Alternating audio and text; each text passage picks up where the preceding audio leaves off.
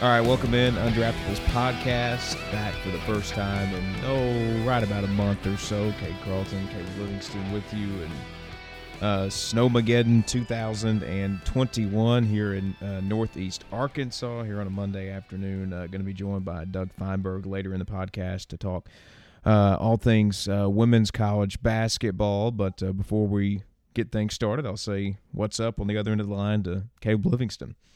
What's going on, man? It's you know, we we got a little ice middle of last week, and it didn't really go away. And uh, let's add about eight inches of snow on top of it. Yeah, there's a reason we're not in the same room together right now because yeah. I'm not getting on the road today. no, probably not for this week. yeah, maybe if we're being honest, maybe maybe Saturday or Sunday. Maybe that's yeah. But it's it's uh, a lot of TV shows and I guess DoorDashing this week. So yeah, yeah, and, and, hope that your DoorDash driver doesn't have a wreck on the way over.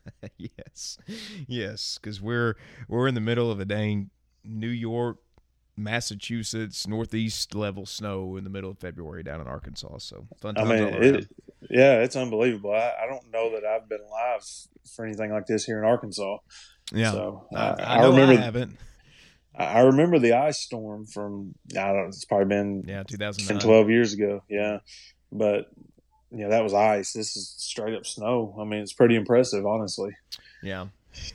so, so, we're getting anywhere from 12 to 15 inches, I guess, between now and Wednesday. So fun times all around. But uh, yeah, at least it'll give us time to catch up on basketball and TV shows and whatever yeah. else we need to catch up on because obviously. Uh, it's kind of it's kind of affecting our work because you can't really play basketball when there's you know ice on the ground and then you add six inches eight inches of snow on the ground. So you know we're kind of in limbo. Don't know when we're going to get to play again whether it's going to be postseason next week or whether we might could squeeze another regular season game or two in before then. But uh, it's kind of put everything at least locally and probably throughout the state of Arkansas in limbo because Dallas or not Dallas, but Texas and Arkansas are all under winter storm warnings yeah, and watches you know, the whole week. yeah, I mean, I think Arkansas State women got canceled tonight. Yes, you know, and A State men. Yeah, and then um, Florida is supposed to go to uh, to Arkansas um, and play a men's game, and uh, you know, Muss just came out in his press conference and said that they're expecting to play, but um, you know, they canceled all flights into XNA today. Yeah. So, well, and yesterday, Ole Miss and Mississippi State, who are like, you know, an hour, hour and a half apart, they got canceled yesterday in women's. So, yeah. I mean, it's all yeah. around. Yeah. So, I mean, you know, who knows? You know, just hopefully we get some games in and, and uh, can get to finish the season. Uh, but right now, it's there's not going to be any basketball played around here. That's for sure. Yeah, no doubt. So we're, uh, I guess, waiting, waiting in limbo and cranking out a podcast or two between now and being able to uh, leave the house again. It's like quarantine 2.0. Yeah. yeah. Oh, and by the way, that's still going on too. yeah. So add, add, that on top of everything. Things are going great here in uh, Northeast Arkansas.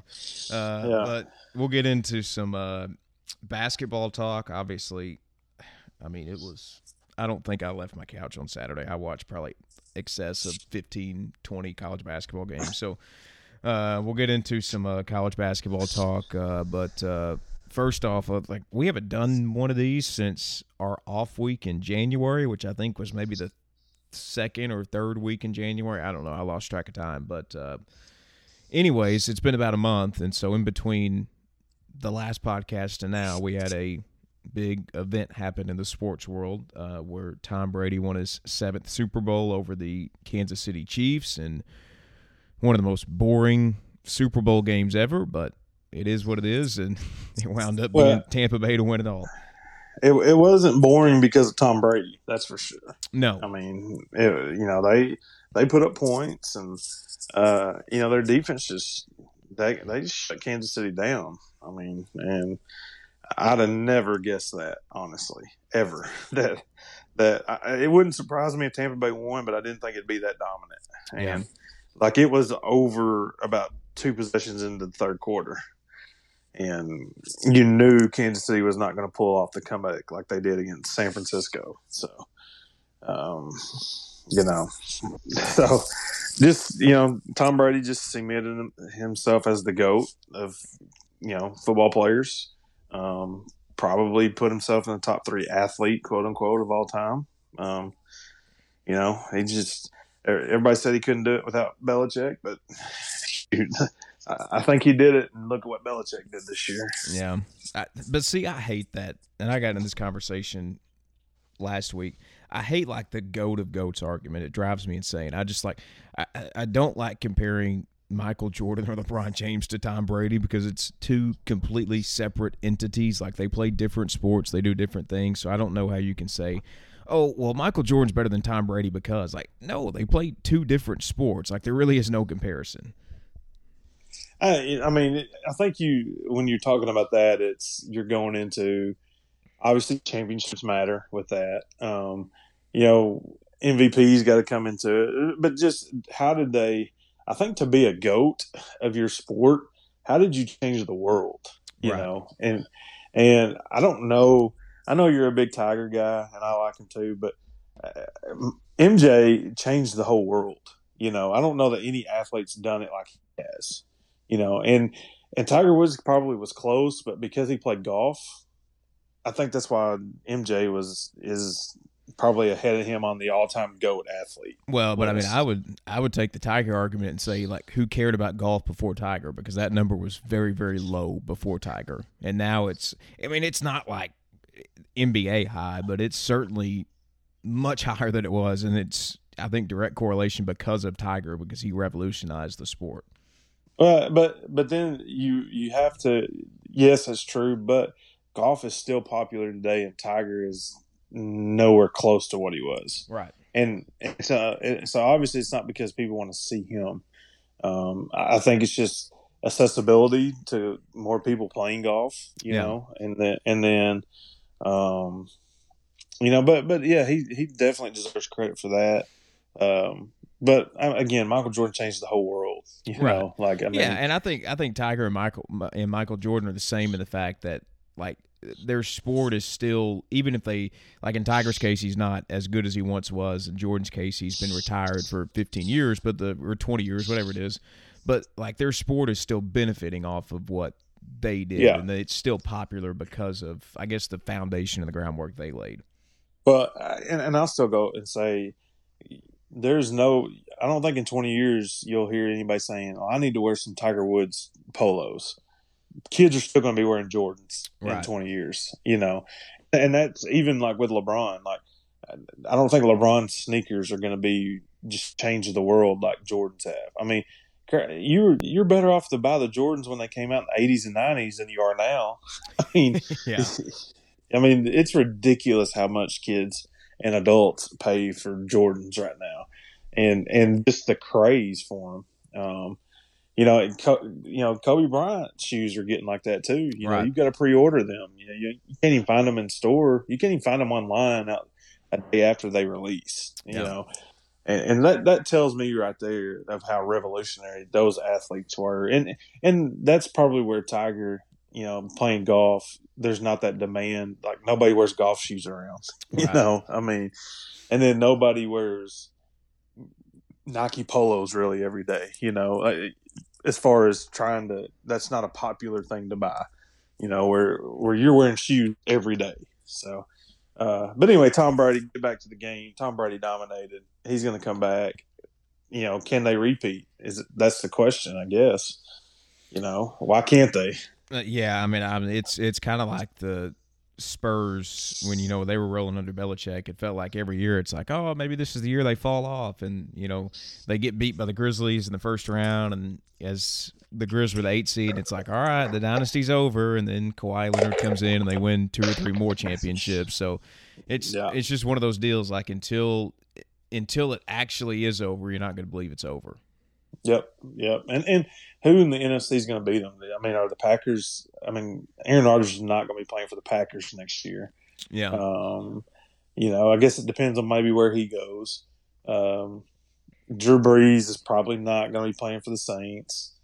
um, you know, it's just who's going to beat them. You know, is, is kind of the way I'm, I look at it right now. Um, obviously, the game of football anybody can, but they they have to be one of the favorites for sure. I think they were yeah. like, I think they're on in the early favorites. They're number two behind Kansas City, in fact. So, yeah, um, you know, but it'll be interesting to see if any big offseason moves. You got Aaron Rodgers looking to get traded, Deshaun Watson. You know who who goes to get those quarterbacks and then who gives up draft picks to go up and get a Trevor Lawrence or Justin Fields or Trey Lance or somebody like that in the draft. And yeah, so, and I think if, uh, if, any of those fringe, like if the Chicago Bears traded for Deshaun Watson right now, I think they're an automatic Super Bowl contender. Like that, yes, because he is like he he is good enough to win a Super Bowl, but it's like football is a, a lot different than basketball in the fact that like you can win a championship with one or two guys. Like you can't win a championship with just a guy in football and that's pretty much all Deshaun Watson had this year in Houston besides an injury prone JJ Watts. Like you can't just win a championship with one dude in football no heck what's going on in Houston man that their ownership realize that you have to have good players to have fans yeah. like I mean uh who, uh, and then they kind of misled the the coach that they hired, saying Deshaun was going to be back. Like, that's I don't know. Yeah, that, that's not a good situation over there. It sounds like. No, it's not. Um, so that'll be interesting to follow in the off season. Uh, but I mean, for us, like we're we're not even close to being in the off season so far. You know, with with uh, basketball, we still have a month, month and a half, month and a half, however long we have to go. Uh, you know, with uh, basketball, obviously the NCAA tournament is uh, upcoming here in the next couple of weeks. Uh, have conference tournaments upcoming as the regular season closes out. But you know, I'll say this as someone who's watched both men's and women's. You know, just any night I have free time, I have a basketball game on, whether it's men's or women's. It's just whatever the best game to watch is on. Uh, I'll say this because we're leading into Doug Feinberg, who's going to talk to um, us about women's hoops here in a little bit. Like I and I think me and you talked about this the last podcast. Like I just think top to bottom, there is more or better competition in women's hoops this year than there is in men's because there's just not a lot of good teams in men's basketball this year. I mean, Duke is awful, Kentucky's awful, North Carolina's not very good, Kansas is not very good, Michigan State's not very good, and I just I think outside of Gonzaga and Baylor, there's just a definite definite fall off in talent gap. Yeah, I mean, there's no no doubt about that. I mean, like it's it's you know now, and that's not to say like we've seen crazier NCAA upsets happen too. You know, if if somebody right. were to beat beat one of them, you know, but they they definitely look like they're on a crash course to play in the finals, and and it probably will be a pretty good game. You know, um, I don't know that you could pick a Final Four right now. I thought Villanova was pretty good. Then they go on the road and just get blasted yeah. by Creighton over the weekend. Um, you know, Iowa, maybe Illinois. Um, you know, I guess Ohio State was a one seed. Yeah. Um, in the who were, who were the four ones? Ohio State, Gonzaga, Baylor, um, and I don't even remember who the four ones were. I think it was Iowa. It might have been no, Mi- no, it was Michigan. Michigan. Michigan, yes, Michigan. And you know, heck, they they beat a Wisconsin team after not being able to play for three weeks, which yeah, which they probably should have. They probably should have lost that game, honestly. Yes, um, but so you know, I think it's up for grabs. You know, you you know here locally, you've got an Arkansas men's team that's won six straight SEC games. Um, you know, went on the road and had a chance to beat Oklahoma State. Uh, yeah. You know, and, and, then Arkansas State looks like they may be the best team in the Sun Belt after struggling early on. They've they've won what four or five in a row, something like yeah. that. Swept um, swept UALR this weekend. Yeah. Um, hadn't hadn't done that probably in no telling how many years. Yeah. Um, so that they look to be playing playing better and maybe probably a favorite to win the Sun Belt um, and make it back to the NCAA tournament. So um, then on the women's side, you got you know the Lady Razorbacks picked up a nice win over Mississippi State. Um, you know they they just right now they're a game under 500. They just they've just hovered around that mark in the SEC, and you know they need to get on a little run to yeah. know, uh, to improve their seating right now. You know, yeah. and um, but again, I you know how much is seeds going to matter because you're not going to be able to host this year. Um, everybody's going to be playing on a neutral court. court.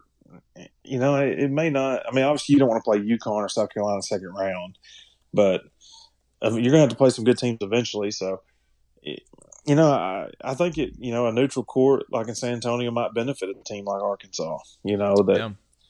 You know, where they can kind of get it going and get on a roll. Well, um, right now they uh, bracketology has Arkansas projected to be in. I guess they're calling it Region One, which would match them up with UConn in the Sweet 16 if both of them got there. So I think you, like, I think you want to be on the side of the bracket uh, if you're Arkansas with like North Carolina State or Louisville as the one seed potentially. But I mean, obviously they beat UConn earlier in the year, but I just you know, I think I'd rather take my chances with NC State or Louisville than UConn or South Carolina. Right. Well, it, you know, if you if you got to play UConn again, you'd like it to be in the Final Four. Right. Um, you know, because they're going to be pretty tough to beat uh, on a neutral court after you've already beat them this year too. Right. So, but uh, I don't know. it'll be fun to see how it all plays out. You know, we've never seen anything like this. So, um, looking forward to the to the stretch run here of college basketball on both the men's and women's side. No doubt. Uh, we'll uh, check in with uh, Associated Press women's basketball writer Doug Feinberg. Uh, just talk a little bit about uh, everything that's gone on this season in college hoops. You Pleased to be joined uh, alongside Associated Press women's basketball writer Doug Feinberg. Doug, as always, thanks for hopping on with us this afternoon. Fellas, always my pleasure. It's been a it's been a, a, fun year in women's hoops, right? With all the craziness going on, we still got a month left before the tournament. Hopefully. Yeah yes, hopefully, hopefully this year uh, everything goes off without a hitch, and we can, uh, you know, get the uh, tournament played. Obviously, you know, we were kind of talking about uh, before this interview. You know, just kind of feel like uh, the women's side, obviously, a lot of talent, but you know, maybe more wide open this year than it's been in years past. I mean, you have a lot of good kids and players and teams at the top. Uh, you know, and as we're heading into conference tournament? You know, just who are some of the teams that have kind of uh, stood out to you uh, so far in this season? You know, it's funny you say that as far as like just being wide open. I'm doing this now for about 15 years. And for the most of those years, if you said to me, hey, who's going to win the national championship? It's usually there's one team that's playing really well. You say if they play their best game, no one's going to beat them. Yeah. It's been Baylor. It's been UConn, obviously. It's been South Carolina one year, Notre Dame, I think, one year. But like this year, there's probably eight to 10 teams that if you said they play their best game, I'd say, I don't know who's going to win. I, I, just, I don't know. And that to me is great. It's parity. And I mean, listen, UConn moved up to number one in the, in the, the poll today for the first time this season. Are they the best team in the country? Uh, maybe, probably, maybe not. I mean, they're South Con is really good. Um, obviously, Texas A&M, they're 19 and one, and I think yeah. they've beaten seven ranked teams so far. They're really good. Stanford's really good. So I, like it. I think it's exciting that when we get to March, I have no idea who's going to win the NCAA tournament. There's a bunch of teams, and that that's great for basketball.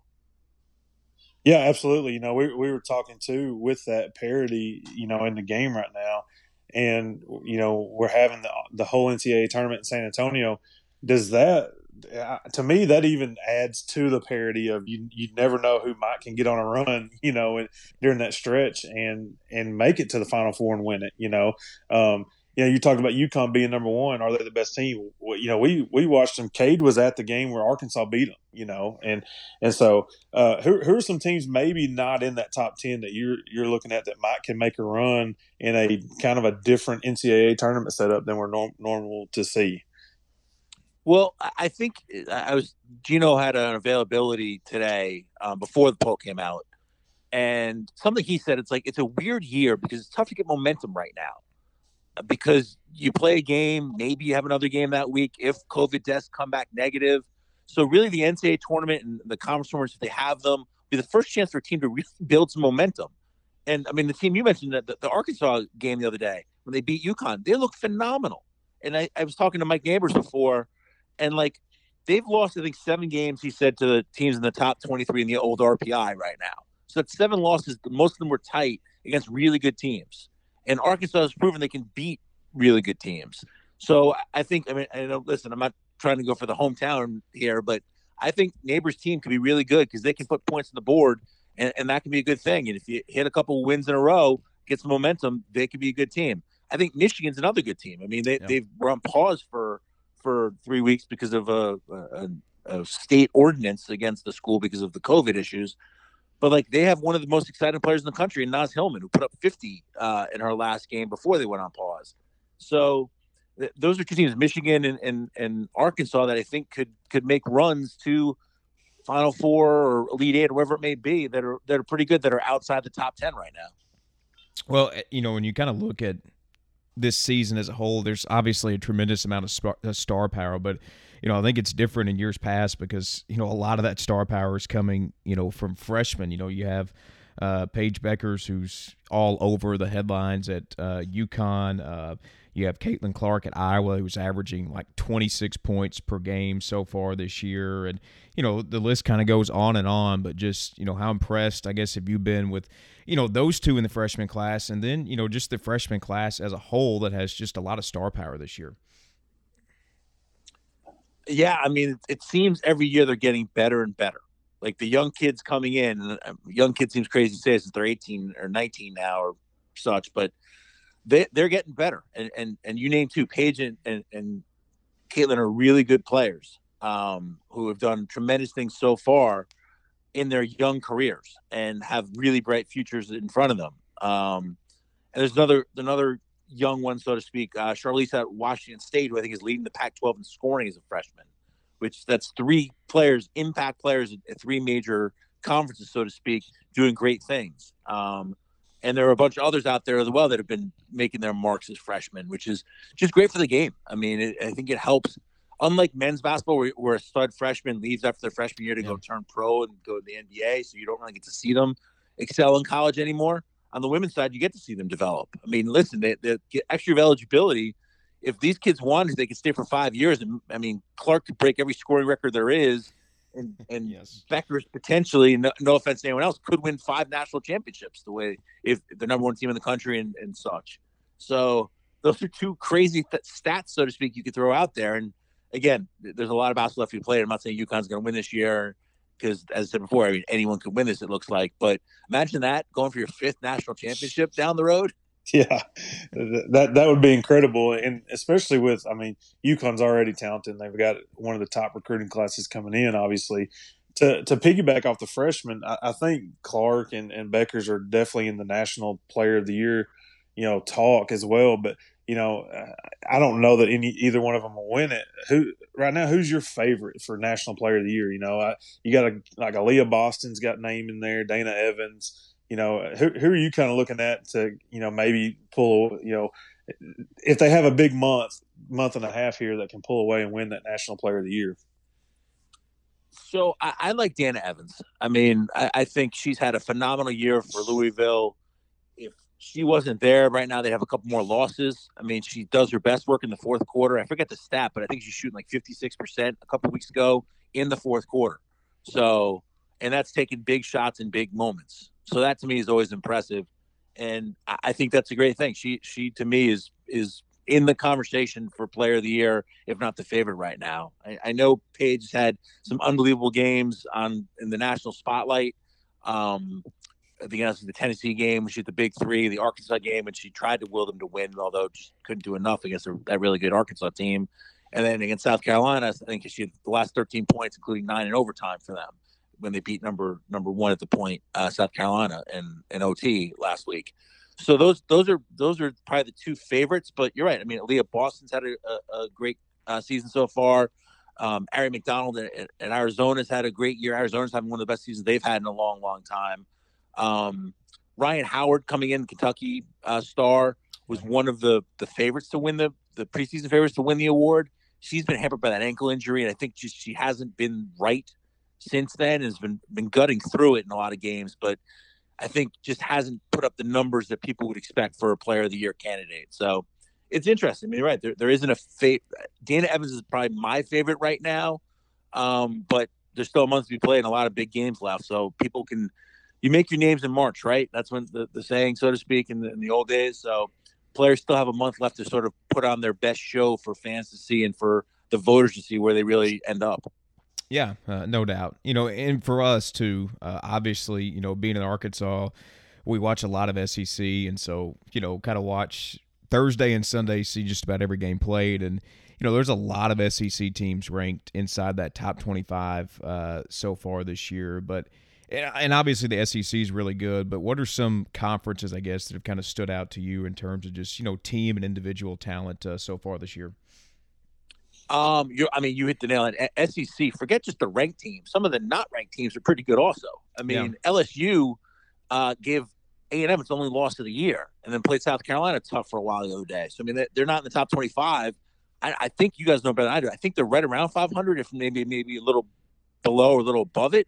Yet they're really really good. Um, I think the Big Ten is is competitive top to bottom. They may not have the top top team like the SEC does, or obviously um, the Pac-12 does. But top to bottom, the, there are some really good teams there. I mean, it's Michigan, Maryland, where Coach Frese just got her 500th win at the school to break the, the all-time mark there on Sunday. Um, Indiana's pretty good, obviously, and, and Northwestern. Um, and Ohio State, they're not eligible for the NCAA tournament because of self-sanctioning, but they're they're doing well. I mean, the Big Ten is good. The Pac-12, as I said, I mean, Arizona, Stanford, Oregon, UCLA is is put those four against anyone else's top four. Be a heck of a, a slobber knocker to, to throw out a, a, term on a good fight. So they're they're strong as well. I mean, the Big East isn't what it used to be. Uh, no, nothing against them. They're they're rebuilding it, but obviously having UConn up top and DePaul, those are two really good teams.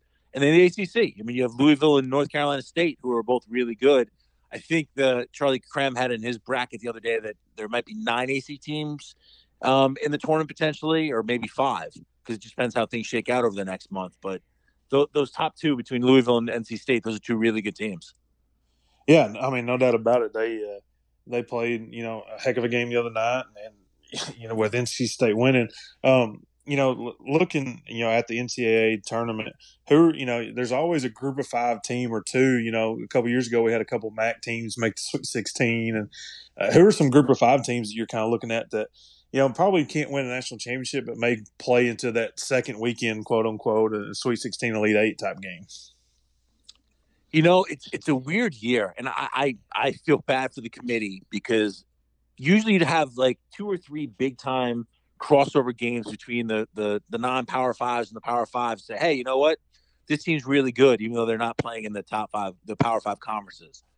I don't think there have been many of those games this year to sort of give them a chance to. I mean, they're they're both in the poll, but obviously South Dakota State I think is really good. Um, and the Zags, Gonzaga, I mean their men's team's number one. The women's team I think is top twenty right now. There are two teams that have been perennial perennial powers from the non-power fives that I think both could make runs the second weekend.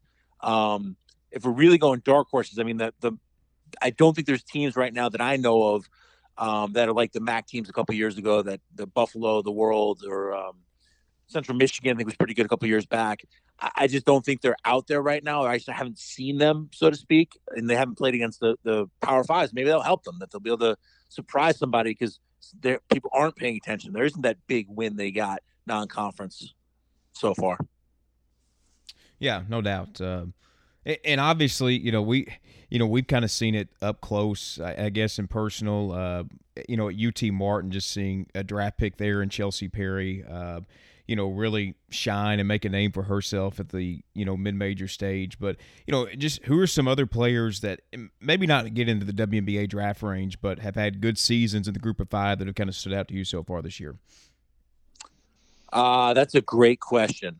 Um, I don't know if I have a good answer for it right now. And I'll be honest. I mean, it, it's it's been such a weird year for me because I've covered one basketball game live in nine months. Wow. And which is crazy. I mean, actually, I'm, I'm I, to me, everything's day to day, so to speak.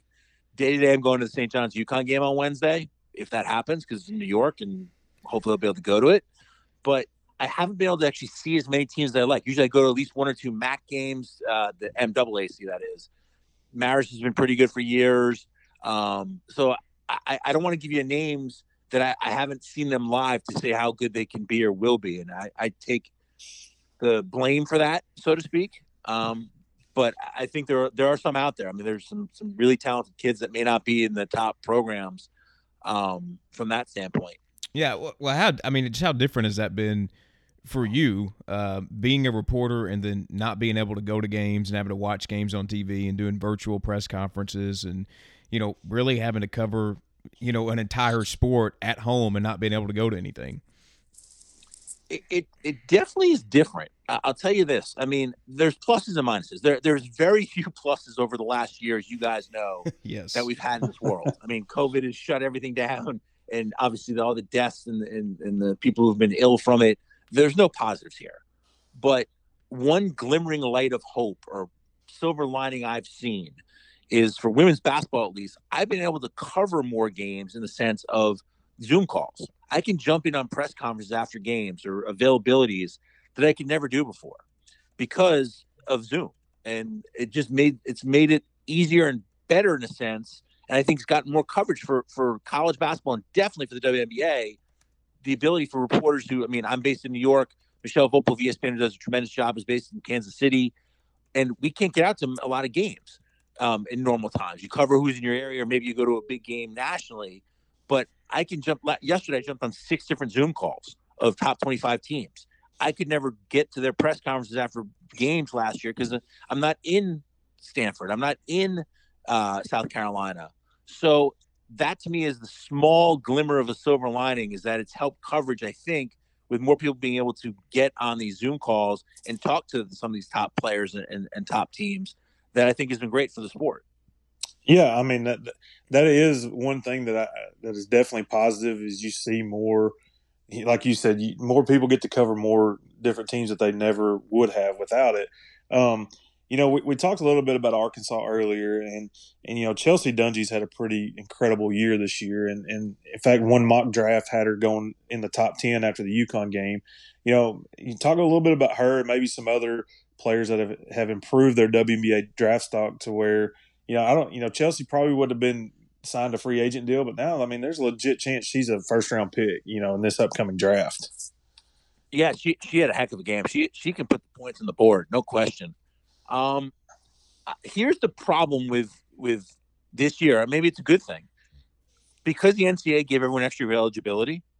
WNBA teams have no idea who's actually coming out to the draft this year for the first time ever, in a sense, because any senior could go back and say, you know what, I'm having a great time here. I want to play for a fifth year. I want I want to go enjoy having fans again or having a chance to play with my teammates. I'm having such a great time. Um, so there's that possibility. So the the coming into the the um, WNBA draft, I mean Charli Collier, who had a, a, a awful game yesterday against uh, Baylor, um, was projected to probably one of the top three picks. What if she decides to go back to Texas next year? Enjoys playing for Vic Schaefer has had a year of him now. Once you know what, I want to stay. Or and she's actually actually has to graduate first, but potentially could stay for another year. Chelsea Dungee, what if she really enjoys playing this year? Destiny Slocum, like their players. This will be the most entertaining year, I think, for actually seeing who decides to come back and who doesn't. Um, I think yesterday I, was mentioning Zoom calls. Coach Barnes of Arizona said, has three really good seniors, and she said someone asked her the question. Says, "I hope that I can keep one of them at least next year to come back." for a fifth year. McDonald, who's their best one, basically said she's going to go on to the pros, but you just don't know. So I mean, it, it's a weird year that any mock draft could dramatically change if the top seven players on that mock draft decide to come back for another year. So Dungee could be a first round pick. She could be a lottery pick if no one else decides to come out, or maybe she falls back a little bit if more kids come out. But she's done everything right, I think, to put herself in position to make a, a WNBA training camp at least and potentially a roster. Talk with uh, Doug Feinberg of the Associated Press. Uh, last thing before we let you go, obviously, I think a week or two ago it was announced that uh, the final or the NCAA tournament and the Final Four in its entirety is going to be held, uh, you know, solely in San Antonio. Just you know, what have you kind of heard about how uh, they're going to handle the first round games, obviously in different venues, and then you know their policies on fans. You know, just what are the procedures? I guess going to be like uh, for this NCAA tournament upcoming. Well, it's going to be nothing like you any you I've ever seen before. I can phrase it that yes. way. Um, it, it, should be fun. Listen, they're making the best out of obviously a really bad situation. To try to do the normal thing of having the 16 first round sites, teams traveling around the country, that that's not realistic. You're you're you're asking for COVID issues. Um, so doing it in San Antonio, I think it's, it's, a tremendous idea. I know the men are doing it in the Indianapolis area, the women are doing it in the San Antonio area. I think they're using uh, Texas, or I know they're using University of Texas for a first round site. So that's about, I think, 90 miles away from uh, San Antonio. So the, the team will have to, or a couple teams will have to travel to, um, bus to go there. I, I, think it'll be fun. I mean, we, we've been pushing, or Debbie Antonelli's been pushing for years, putting the Sweet 16 in Vegas, have all the teams in one spot. And we sort of get a taste of that this year with all 64 teams being in San Antonio. There'll, there'll be hiccups. I mean, listen, it, nothing's going to, it's not going to run perfectly, but I think they're, as of now, last I saw, they're going to allow, I think it's a limited number of fans for the first couple rounds at these sites, at least family and friends. So like I think each player may get six tickets to games. So you're at least the, at least the parents can come watch them play and the siblings. Right. I think when they get to the Alamo Dome for the, the Sweet 16 and beyond, they'll allow more fans in because you can space people better there, so to speak. Um, but I'm excited. I mean, I think it should be a fun time. Listen, it's it, unprecedented times call for unprecedented ideas, and I think it's going to be a good time having this NCAA tournament in in one one area in San Antonio. Doug, appreciate uh, the time as always. Uh, obviously, I know have a lot of stuff coming out covering both, uh, you know, women's hoops and WNBA. What can we look forward to coming out from you in the next uh, few days or so? Well, first off, I'm surprised we didn't talk about the, the great fall of Mike Neighbors on the ice the other day. yes. I, I mean, yes. I was all prepared for that conversation. I, I, went to some medical doctors to make sure that like he'll be eligible. Like you know, he and I were joking. He's he's a game time decision every game now. Um, he's still a little sore. But, I bet. I bet the hip was hurting the next morning. Right. I mean, listen. you were saying you guys get a lot of snow down there, and being a New Yorker, I'm used to snow it's no joke. And like black ice and, and when snow freezes over, it's worse because like everyone loves white fluffy snow for the most part. But when it becomes ice and it's dangerous, that's not good for anybody. yes. So no, not at all. It, but you, you guys stay safe down there. Obviously, in this this crazy time we're hitting with Texas getting snow, you guys getting snow. Um, I'm just working on, on, on normal stuff. I'm actually the thing I've been doing, which I don't know if you guys have caught it off the last two months or three months now. I've been doing these things, these Zoom chats, these AP Women's Basketball Conversation Series pieces, which have been great. I get three or four of the the the, the um, noisemakers, so to speak, whatever's going on, or newsmakers. I guess probably a better way to phrase it. Um, and we chat basketball. I'm actually doing one on Tuesday with uh, Nina King, who's the head of the the women's selection committee, and Lynn Holzman, who's the vi- senior vice president for women's basketball at the NCAA. And we'll talk about the NCAA tournament and such, and being in San Antonio. So they're fun. They're conversations. They're live streamed on on Twitter for people fans to watch it, and they've been great. It's been a great way to grow the game, so to speak, and something I'm proud of that I've done in these unprecedented times. The last three months, sort of make things sort of open the curtain, reveal the curtain on, on people, and give fans an inside look at, at some of their favorite players and coaches and such. Awesome. Well, we appreciate the time uh, this afternoon. Obviously, looking forward to the stretch run of uh, college basketball. Looking forward to seeing your coverage uh, as we near in closer on the NCAA tournament. Again, uh, thanks for the time this afternoon. Stay safe, fellas, and uh, hopefully see you down the road. Sounds Appreciate good. It. Appreciate it. Doug Feinberg of the Associated Press joining us this afternoon. All right, thanks to uh, Doug Feinberg for hopping on with us uh, today. Always appreciate uh, the conversation and I think could speak for both of us. Just looking forward to uh, getting down the stretch run of uh, college basketball, watching conference tournaments, and then seeing, um, you know, the difference uh, that an NCAA tournament inside a bubble uh, in San Antonio will make. So, uh, again, uh, thanks to Doug for hopping on this afternoon and joining us. that'll do it for us today. I don't know when we'll be back again. Maybe sometime this week in the middle of Snowmageddon. I don't know. Uh, we'll figure it out. But uh, for Caleb Livingston, I'm Kate Carlton saying so long, everyone. Uh, we'll talk to you soon. Thanks for listening.